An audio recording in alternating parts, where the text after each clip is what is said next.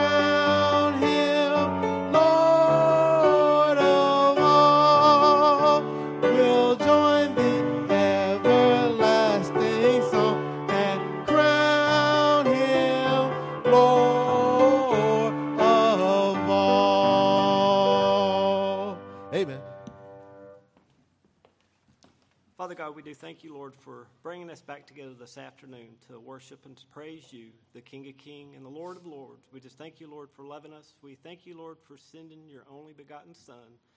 We thank you, Lord, for what he has done for us on the cross. We just pray for anyone here this afternoon that may not know you, Lord, that they mm-hmm. too would choose you today, that they would make that change, Lord. We just ask that you would be with our pastor as he brings the message that you have laid upon his heart, Lord. We just pray that our hearts and our minds would be open for what you have for us. We just ask all these things in Jesus' name. Amen.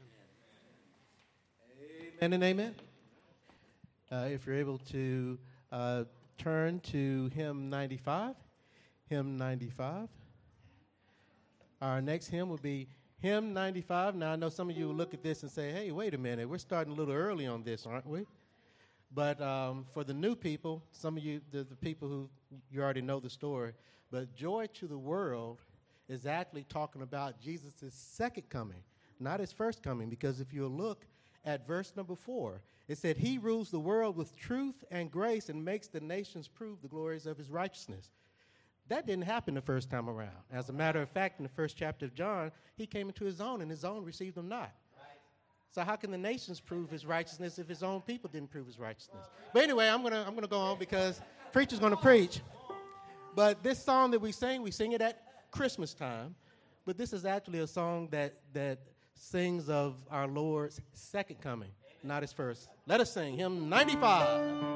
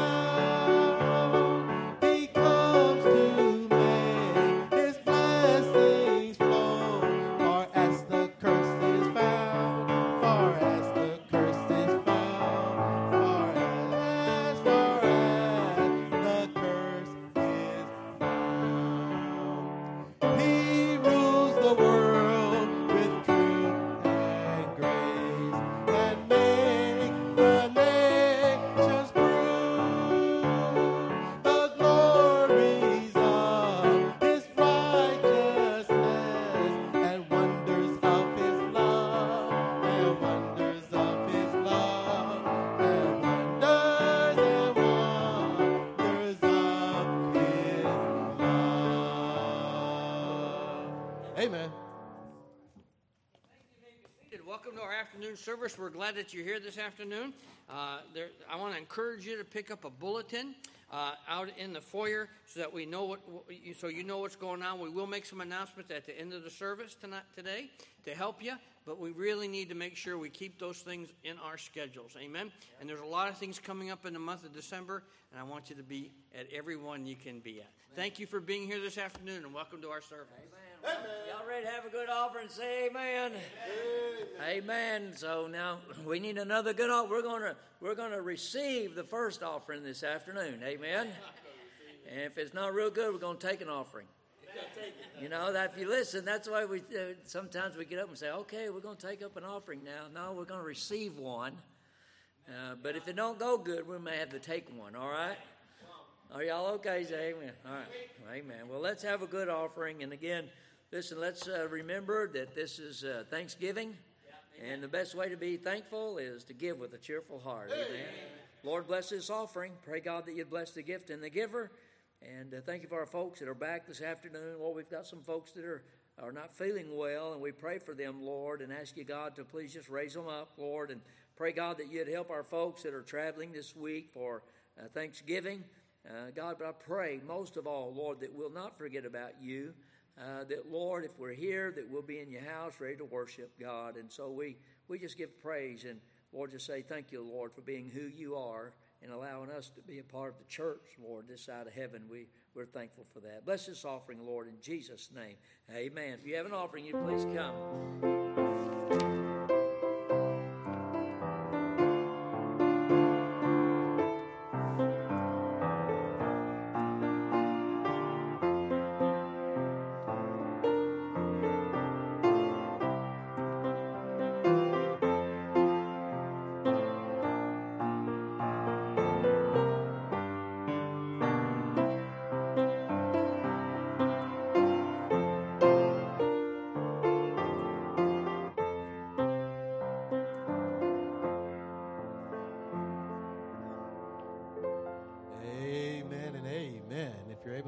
We would love for you to join us in singing hymn 615, hymn 615, hymn 615.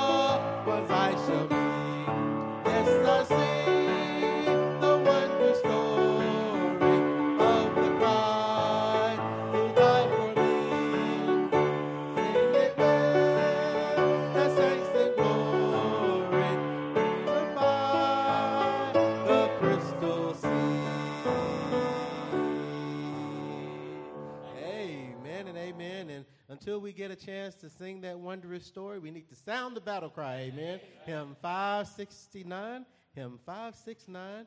Sound the battle cry immediately after this hymn. We ask that you please greet each other. Amen. At the conclusion of this hymn, we'll do all three verses. Sound the battle cry.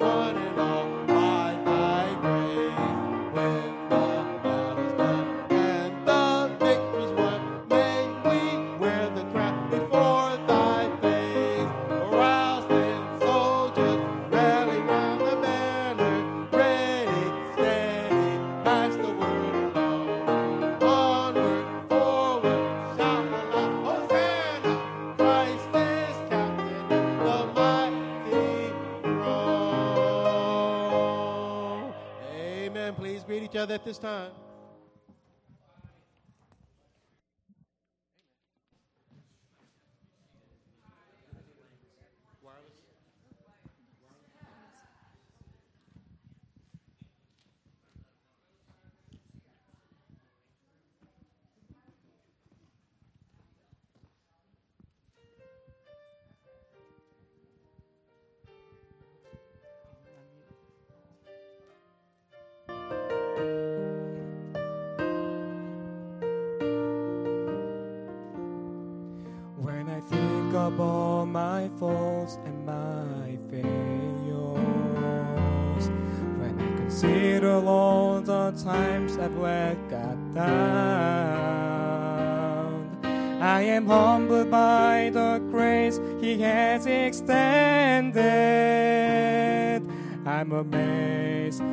The mercy I have found.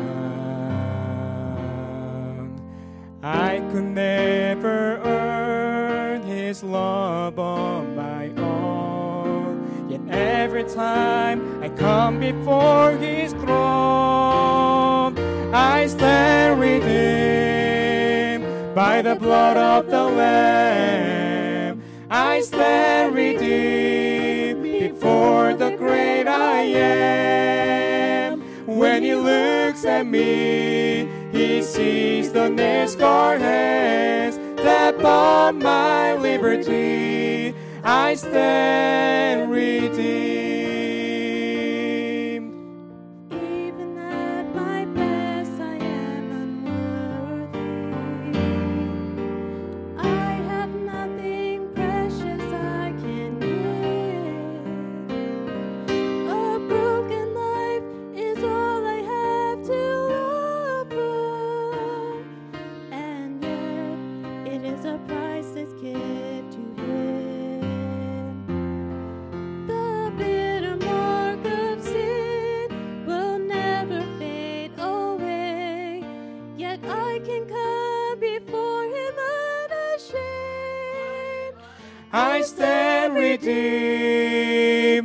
By the blood of the Lamb.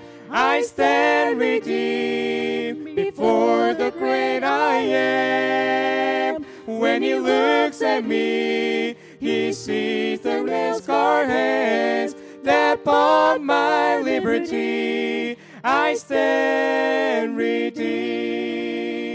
I stand redeemed by the blood of the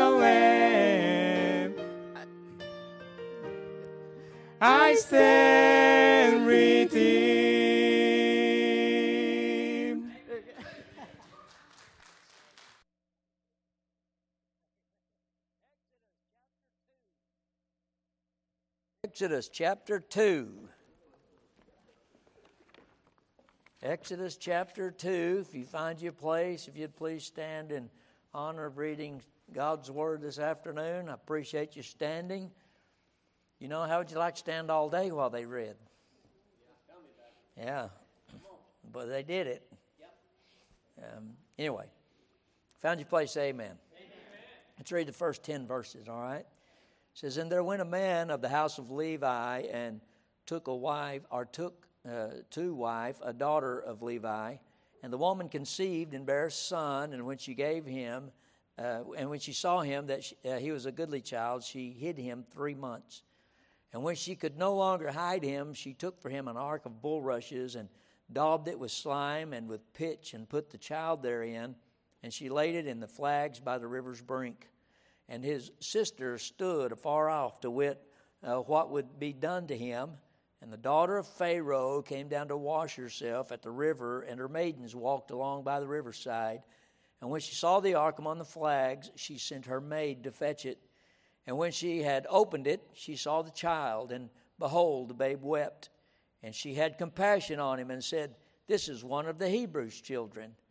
Then said his sister to Pharaoh's daughter, Shall I go and call to thee a nurse of the Hebrew women that she may nurse the child for thee? And if you notice, she didn't really give her a chance to think about it very long. All right? Uh, said she, Shall I go call a, to thee a nurse of the Hebrew women that she may nurse the child? And Pharaoh's daughter said to her, Go. And the maid went and called the child's mother. And Pharaoh's daughter said unto her, Take this child away and nurse it for me, and I will give thee thy wages. And the woman took the child and nursed it, and the child grew, and she brought him unto Pharaoh's daughter, and he became her son. And she called his name Moses. And she said, Because I drew him uh, out of the water. Father, help us, Lord, this afternoon. And uh, Lord, as we begin chapter 2, Lord, on the birth of Moses, I pray, God, that you would uh, please help us, Lord, to glean from uh, this, this life of Moses study those things that will help us, challenge us, Lord, and also strengthen us uh, to walk in the day in which we live and that we might bring honor and glory to your name. So bless the reading of your word, and we give you praise in Jesus' name. Amen. You may be seated. now, we're not going to get through all these verses, but uh, there's some, there's so much stuff in here. Uh, I, I want to I don't want to get things I've got ready for next week into this week. Uh, so I'll try to stay on point. All right. Uh, so back here in chapter two, verse one, we start out and we find out about Moses. And when you think about Moses, there really there's no Israelite who was born in Egypt had a greater earthly destiny than Moses did. Uh, the birth of Moses, think about this, began the life of the man whom God had chosen, uh, the man whom God had destined to lead his enslaved people out of Egypt into freedom. Moses' life, now think about this, was destined by God to bring about the destruction of Egypt. The land of Egypt would be made desolate, and the army would be destroyed all through Moses. Amen. Orchestrated by God, but God used Moses to accomplish all of it. So we back up now and we start right off in uh, here in, in, verses 1 and 2, and, and we'll get to this the other in just a few minutes. But Moses was born in a dangerous time. If you notice, it, he was born in due time. Um, when conditions had gotten their very worst in Egypt for a Jewish boy to be, uh, boy to be born, Moses was born. If, in fact, if you go over to Acts chapter 7 and verse 20, you'll notice that it says, In which time Moses was born. And so the Bible is telling us of how bad the conditions were in Egypt uh, for the Jewish male babies. If you remember ja- back in Exodus chapter 1 and verse 22, uh, you know how all the male babies were to be thrown into the Nile River. Uh, so the Bible tells us about how bad the times were, and uh, and then when it tells us about all this, then Scripture turns and focuses on the birth of Moses. See, after describing the conditions that uh, would make the uh, a successful birth almost impossible uh, for you know for a Jewish male baby, I, mean, th- then the Bible tells us about the successful birth of Moses. I mean, and to me, that's just an amazing thing. I, and if you think about it for just a minute, the, the successful birth of Moses comes at the worst of times. Uh, and it tells us when this happens that God's still on the throne. You see, it doesn't matter how bad things are, God's still on the throne. And when we read this, it tells us that God is almighty. It tells us that he can defy Satan at any time he pleases and, and succeed in doing so. Listen, the birth of Moses is not the only time when we witness God defying the best that Satan has to throw at you. It happened at the birth of Christ as well. The most significant birth in the history of man took place. You remember when Herod, the wicked King Herod, made also a decree that all the children two years old and under would be killed. And then in Matthew chapter 2, verse 1, it tells us in the days of Herod, guess what happened? Christ was born. I mean, born to Mary and to Joseph. And listen, when I thought about that, I thought, you know, God loves to show his power when the enemy is the strongest. Amen. You say, well, why does he do that? Well, because it shows us that God is all powerful. Amen. So when our trials are at the greatest point, when it seems that Satan is going to overtake us, then be careful. Don't lose faith. Amen. God is just waiting. Think about it. God hasn't lost control. He's just waiting until the enemy reaches the very pinnacle of, of his power. And then God moves in and proves that his power is even greater and he overcomes that. That's what we're seeing here. Uh, it was a most dangerous time. But notice in if you go back in two places, Genesis chapter 15 and verse 13, and then back again in Acts chapter 7 and verse 6, we're reminded that God promised Abraham and his descendants uh, that, that they would be afflicted for 400 years in Egypt. And by the way, God doesn't fall asleep, you know, while he's on watch. Amen. He pays attention uh, to what time it is. Uh, you know, I mean, if you've ever worked any, y'all work midnight shifts, it's hard to stay awake sometimes. Yeah. I can remember when I worked at a guard shack in a, a swanky kind of uh, apartment complex when we were going to school in, in, in Pontiac, Michigan, in Midwestern. And and, um, you know, you, you sat in there, and two or three o'clock in the morning, it got tough. Amen. And so there was the, the little guard shack wasn't very big, but it had a bathroom.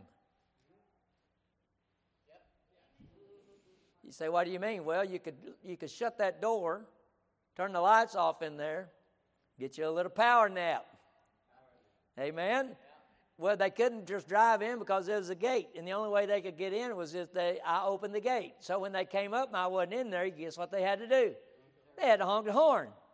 Well, listen, you come out the restroom, you know, they didn't know you was in there asleep for the most part, amen. So I mean, but so you kind of get a little power. Y'all follow me? Say, Amen. Now I know y'all probably never did stuff like that. Okay, bunch of chickens. Y'all not gonna say anything. Well, listen, God doesn't get tired. Uh, he doesn't, you know, two or three o'clock in the morning in the third watch, he doesn't have to take a power nap or, or he doesn't fall asleep. Listen, God is always paying attention to what time it is. So, just at the right time, Moses was born. And I've always said that, listen, God's timing is impeccable. And we can always listen. Have you ever been a recipient of the perfect timing of God in a moment of crisis? Amen. I mean, God's timing is impeccable. Well, in Exodus chapter 12 and verse 41, if you turn over there, we learned in the 12th chapter, the Bible says, watch this, at the end of 430 years, even the self same day, the emancipation of Israel took place. Well, I've had people say, well, uh oh, preacher, there's another error in the Bible. God said it was only going to be 400 years. But this says 430. Well, if you'll go back and do a little Bible, listen, it's amazing what you find out if you'll just go back and read a little bit and study. You will discover that the first 30 years that Israel was in Egypt was not a time of affliction. Amen. God said that they would be afflicted in Egypt 400 years. First 30 years was not a part of that. So again, God's timing is perfect, and He'll not be a day late or a moment short. He's always right on time. So the timing of the coming of the Lord Jesus Christ was also precisely the, at the appointed time. Galatians chapter 4 and verse 4, it tells us, when the fullness of time was come, God sent forth His Son Listen, there's another time when the fullness of time, when time is going to get full. It's not there yet, but it's about that close. You ever, amen. I mean, you ever had a played a game and you got the the um, oh, what do you call that? Yeah, hourglass. Yeah, that's what it was. And I mean, you flip it over and you're trying to get something done before the sand runs out, you know, and I mean, and you're watching it and you're looking and you're trying you're trying to hurry, and then it finally gets down to this. When it first starts, you're thinking, man, I got plenty of time. But when the sand gets down to about a little bit and it seems like it, it moves faster and faster and faster, and then you're over here trying to hurry up and get whatever done that you wanted to get done before it runs out. Well, listen, I think we're in that little part of the sands of time and we're about to see the moment when the time begins to get full and the Lord Jesus Christ comes back and gets us. Amen. So it says in this part, when the fullness of time was come, God sent forth his Son. Romans chapter 5 and verse 6, it tells us the crucifixion took place at the appointed time because it says, uh, For in due time Christ died for the ungodly. So when fullness of time was come, God sent forth his Son. In due time, Christ died for the ungodly. And I'm here to let you know that when it's time for the Lord Jesus Christ to come back this next time, we are out of here. Listen, uh, the punctuality uh, of God, now everybody listen real close. The punctuality of God ought to inspire us as God's people to be on time. Amen, preacher. Y'all stay with me. If you smile, then I won't think I'm talking to you. Listen, now let me say that again. The punctuality of God should inspire God's people to be punctual. It dishonors God when we are late or tardy. So, what are you trying to say, preacher? Well, I'm saying, trying to say, be on time. Do we not expect God to be on time? Oh, yeah. I mean, when we have a need, God, don't be late. Lord, I need a blessing right here. I, I don't need it tomorrow. I need it today. So, do we not expect God to be on time? Well, if we expect Him to be on time, then we ought to be on time. Amen. Amen. Notice in the first two verses, we see the family of Moses. It says, And uh, there went a man of the house of Levi and took to wife a daughter of Levi. And the woman conceived and bare a son. And when she saw him that he was a goodly child, she hid him three months. Now, Moses was not from a prominent family. Even though his birth was more important than the thousands of births among the Israelites, uh, his birth didn't grab any headlines. I mean, you didn't read the newspaper or, or look on Facebook and see something that said the emancipator of Israel born. No, didn't see any of that. I mean, uh, his birth didn't attract much attention. In fact, we don't find out who his mother and father are until chapter 6. I mean, look, I mean, this is kind of neat to me. Listen, the Bible is an awesome book you, you, I, I was, I'm, and I'm saying something that was next week, but you can't make this stuff up. I mean, this would make a great. I mean, we see all kinds of things, and, and you see all kinds of movies today that are action packed, and man, they're they're full of drama and all this kind of stuff, and we're thinking, man, what a great movie. Well, listen, it's right here. It's all right here. Everything. It's right here in this book. So Moses, he's born to an obscure family. We don't find out again who his mother and father are until chapter six. Amram and Jochebed. Uh, then we learn in chapter 7, watch, that Moses had an older brother named Aaron. We don't find that out till chapter 7. Uh, listen, and Aaron's five years older than, than Moses. Moses' sister had an important role, and she's not named until Exodus 15. Her exact age is never given in Scripture. But if you read a little bit, you'll find out that she was probably between 12 and 15 years old when Moses is born. The prominent tribes of Israel at this time, watch, were the tribes of Judah, Reuben, Joseph, and Benjamin. I'll give you an example. Reuben was the firstborn. Normally, the firstborn of the family had all the prominence, they, uh, they had all the, the, the blessings, if you will. Judah was a born leader. He was the mediator between his brothers and Joseph. If you'll go back and read, when the brothers learned of Joseph's identity in Egypt, well, Joseph was the prominent one because of his position in Egypt. Benjamin got his prominence because of a special honor that was given to him by Joseph, but Levi was just another tribe. I mean, look at look it says, and, and there went a man of the house of Levi. This is the tribe that Noah was born in. But however obscure, listen, however ordinary or plain, that is not a hindrance to being used by God in a great way. Listen, Gideon said in Judges chapter 6 and verse 15, he said, I am the least in my father's house. But did that stop God from using him? Absolutely not. David, as another, was the least of eight sons and considered by his brothers to be insignificant. You say, well, how'd you know that? Well, they didn't even bother to call him when Samuel was coming to the house uh, to look for a king and to anoint someone for God. But listen, but God didn't count him out.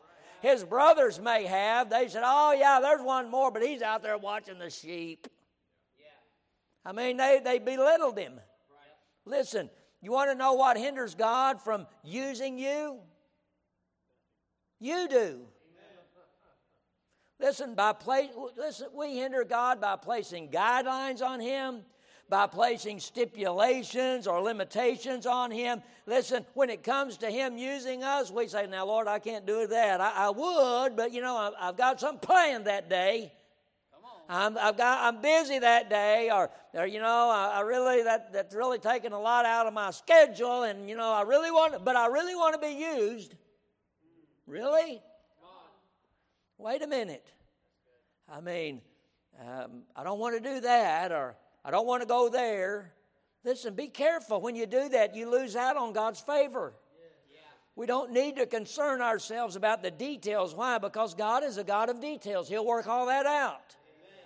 If you'll take care of the faith part, faith in God, trust in God, then God will take care of everything else. I don't know. There's a verse of scripture I think that goes along with that a little bit. It's uh, Matthew six thirty three, I think. But seek ye first the kingdom of God and His righteousness, and all these things shall be added unto you. Yeah, God will take care of the details. God will take care, take the ordinary to accomplish the extraordinary. He'll take the obscure and make them clear, apparent, and unquestionable in His service. And, and why does He do? it? In order that He might receive the glory. That's the whole point. Not that somebody will come along and, man, that you're bend up. I want to Oh, good job. Praise the Lord. You're so awesome. No, wait a minute. And so God can get the glory for that. Not me, not you, but Him. And we're seeing that. So God has taken Moses from, from the tribe of Levi. And by the way, it's a cursed tribe. You say, How do you know that? Well, look back in Genesis chapter 34 and verse 30. I'm not going to go into all the details. That's a whole, that'll take me 15 minutes, and, and I want to try to get done by 3.30. I might make it. Genesis chapter 34 and verse 30, you find where Jacob, he's talking to Levi and Simeon. And he tells them, Ye have troubled me to make me stink among the inhabitants of the land. Now you go and find, and if you want to find out, you uh, uh, Simeon and and uh, and Levi are in trouble because they went out and did something without Jacob's knowledge, and they, I mean, they they have messed up everything. But here in the book of Exodus, it's about redemption. It's about deliverance from bondage, and not just physical bondage, but spiritual bondage. So it's only fitting that the emancipator of Israel would come from the tribe of Levi. In this, we can see the Lord Jesus Christ, the greatest deliverer of all. He came to earth as a human, was identified with sinful man that he might deliver us and give us eternal, everlasting life. You see, all we have to do is receive his gift, trust him as Savior, and he will do the rest. Moses' life, think about this, lifted the Levites from the curse of shame and disgrace to, and brought them to a place of honor. You may be from the wrong neighborhood. You may be from a family that has not counted for Christ. You may have went to the wrong school at the wrong time and, you know, etc., etc., and whatever. But listen, you can change all that. Listen, we, you can change that by giving yourself uh, uh, to the, uh, to the will and the purpose of God for your life. It doesn't matter where you came from. It doesn't matter where you've been. It doesn't matter what uh, your last name is. Listen, God can still use you and me, just like He did Moses. Notice the attitude of Moses. Now, you'll have to turn to uh, Hebrews chapter 11. We're going to be over there in a minute. We talked a little bit last week about the Jewish women, and when it came time to give birth, how it really became a time of concern rather than joy. You know, they didn't have sonograms. They didn't, you know, they didn't have a a reveal party. You know, they didn't shoot off a, a, an arrow through a balloon and blue or pink smoke pop out and all this kind of stuff. No, the, when they didn't know it was a boy or a girl until they were born. And I can imagine the concern on these young mothers as they were giving birth to their children because they knew the decree of, uh, of the king of Egypt or the Pharaoh there. They knew that, listen, that they had a death sentence upon them. And so they were worried uh, about what was taking place. And, and so when Jochebed gave birth, now watch this, we understand that uh, that uh, there were a lot of attitudes that could have prevailed there in, in the life of Jochebed. But it, I want you to see this that it was an attitude of faith. Uh, the attitude of the parents of Moses was an attitude of faith. Hebrews 11 23. Notice what it says. It says, By faith, Moses, when he was born, watch, was hid three months of his parents. Amram and Jochebed hid Moses for three months. You say, well, why only three months? Well, listen, have you ever seen a baby three months old? It's, it's kind of hard to get them to be quiet sometime. It's kind of hard to hide them. Well, three months have went by, and if you look back in Exodus chapter 2 and verse 3, it tells us when they could hide him no longer, that he was put in bulrushes and laid in the flags by the river's brink, where he would be seen by the princes the daughter of Pharaoh. Listen, when they did that, the princess had compassion on him. Listen, that's the hand of God moving. Um, and I mean, and, and, and his sister said, uh, it's like, oh, look, there's a basket. And the princess of Pharaoh, you know, this is all plan. This is the plan of God, by the way. Uh, we, we still have to trust and have faith in God, but listen, God's got a plan.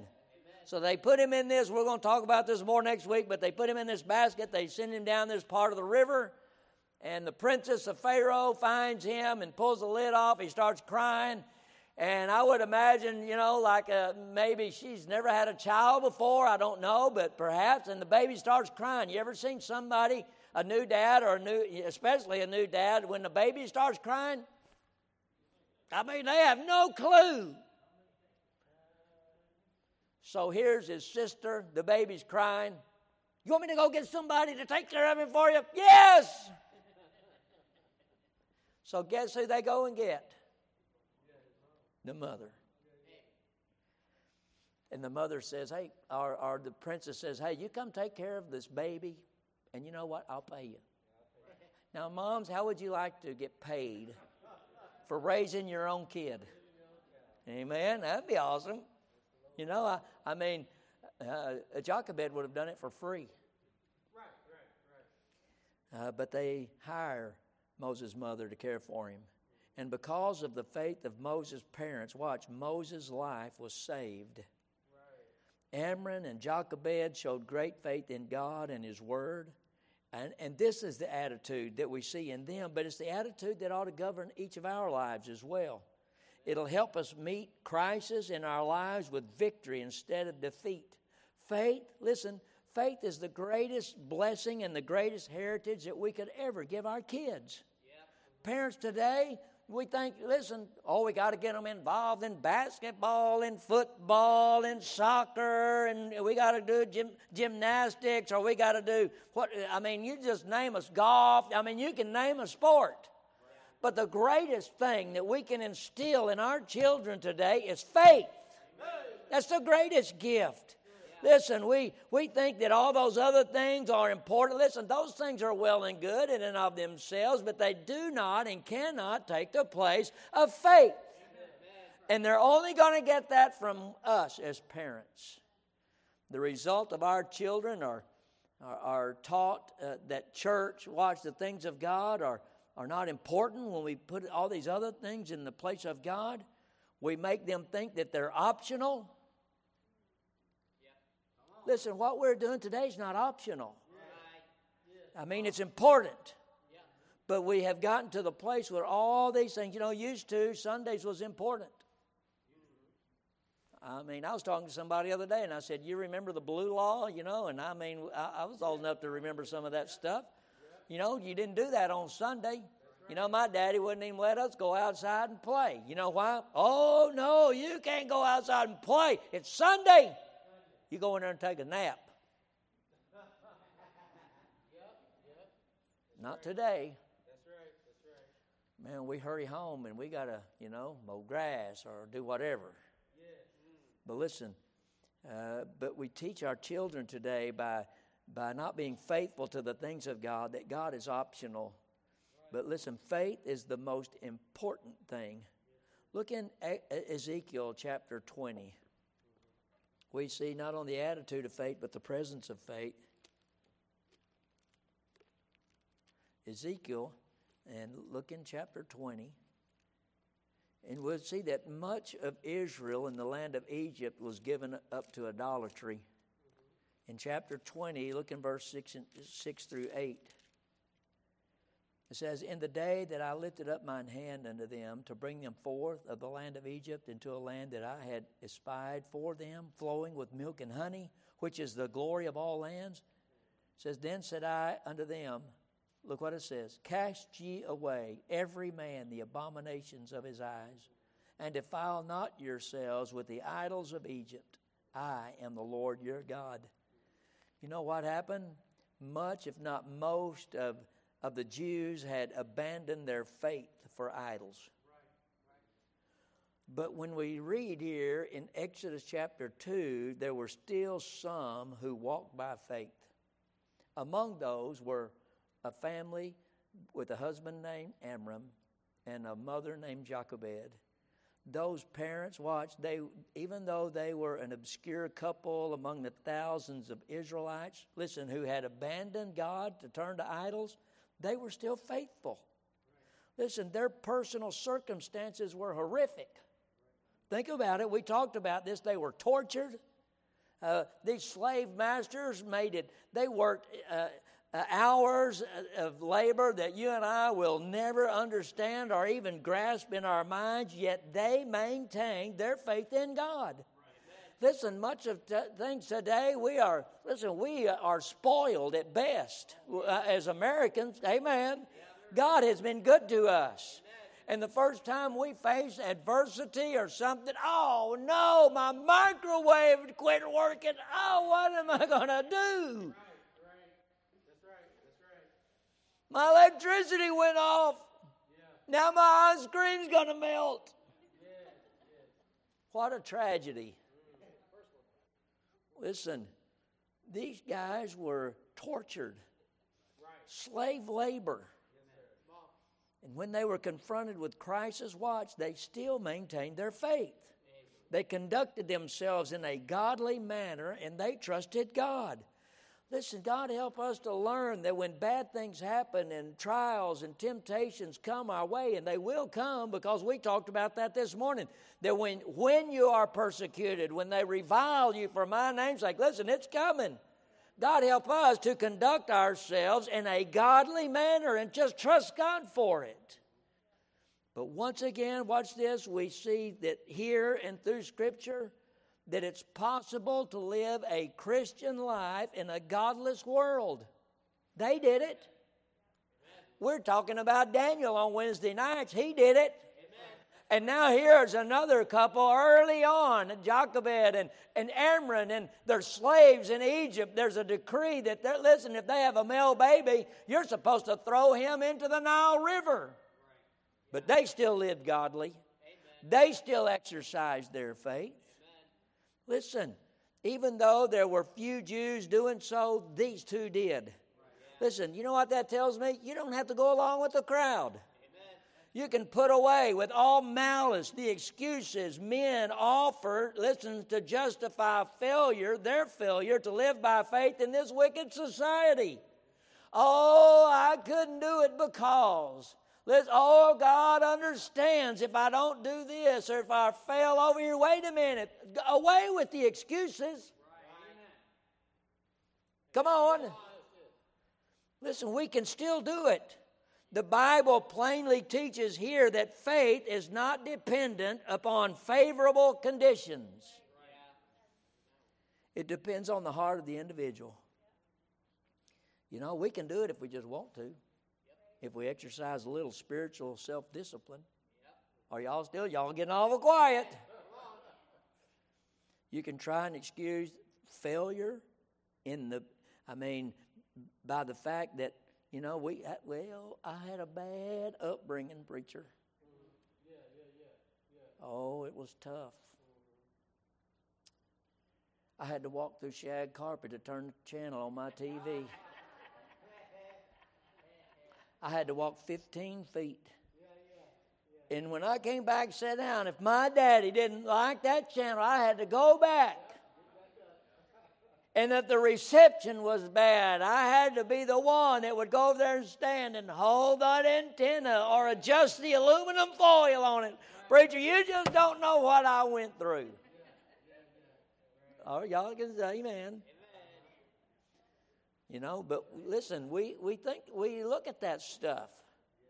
Well, preacher, I, it, I just had a bad family life. I've had people say this. Well, preacher, I've had a bad church experience. Well, I'm sorry that's happened. However, depends on the heart of the individual. I mean, we can excuse it by a bad upbringing, bad environment, or or, or even through a bad religious experience. But it's evident here, right here, where we're reading, that there were many who came before you and me who had it much worse than you or I, and their faith stood strong. Yeah. Lack of advantages do not excuse the lack of faith. Lack of advantages watch this, do not excuse or limit the achievement of faith. It's a matter of the heart. It's right here. That's why the Bible says, Book of Proverbs, listen to, uh, keep your heart with all diligence, for out of it are the issues of life. Proverbs 4.23. Listen, uh, we can do it today. And, and, and, you know, I don't mean to sound, I'm not a doomsday kind of guy, but I don't really think it's going to get much better. You know, I can still hear my dad's voice ringing in my ear. as he preaches and saying, you know, it, one of these days, come to church and doing what God said. He said, it may come to the place where it separates the men from the boys. Yeah. They tried that already. Yeah. Listen, God help us. There's a lot of churches today that, that did not fare as well as Central Park. Brother Marco and I was talking about this the other day. They were talking about how bad COVID was to them, and and I brother I can still hear Brother Marco say, well, you know, I, I really hated to tell him, and but he asked, and he said, you know, Central Park grew. Praise the Lord. You know why?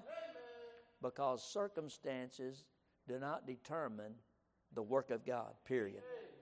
It's all about the heart of the people. Can I tell you, it's going to keep being that way. And if we continue and move forward, it's going to be because you have stood strong in the faith. Moses' parents had faith in the worst of times. He was born at the worst of time and he succeeded. He was alive. He God used him to lead his people. and We're going to go through all this. But just in the worst of times is the best time for God to step up and show who He is. He'll do the same thing. Just like He did here, He'll do it for you too. All you got to do is just stand firm in the faith. And all God's people can say, Father, help us. Lord, I pray, God, that you would, Lord, help us to be strong in our faith. Lord, Amram and, and Jochebed, Lord, they show us that even in the worst of times, God, they were in the worst of circumstances. Lord, their society and even their own people, their friends perhaps, had turned away from you and turned to idols. But God, these two didn't. And Lord, you used them in a great way. They came from a, the wrong neighborhood, the wrong tribe, all these things. But God, you still used them. That, that doesn't matter. All you need is someone to step up and say, Lord, I'll, I'm here and, and stand firm in our faith. And God, you'll show yourself strong uh, in, in our life if we'll just allow you to use us. So, Lord, I pray that you'd help us and strengthen us. May we be strong in the faith. Lord, may we be the kind of Christian that you would have us to be. I don't know what folks are going through this afternoon, but God, you do. Maybe they, they have faced some things this week and been persecuted and uh, God, maybe Satan has turned up the heat in their life, whatever that might be. But God, if we'll just stand firm, that's Lord, that's when when Satan's at his best. God, that's when you come through and show show us that that they are no match for you. So speak to our hearts this afternoon. Give this invitation, and I'll give you praise in Jesus' name. Amen. While we stand and always sing, and we're just going to sing a verse that the Lord's speaking to you.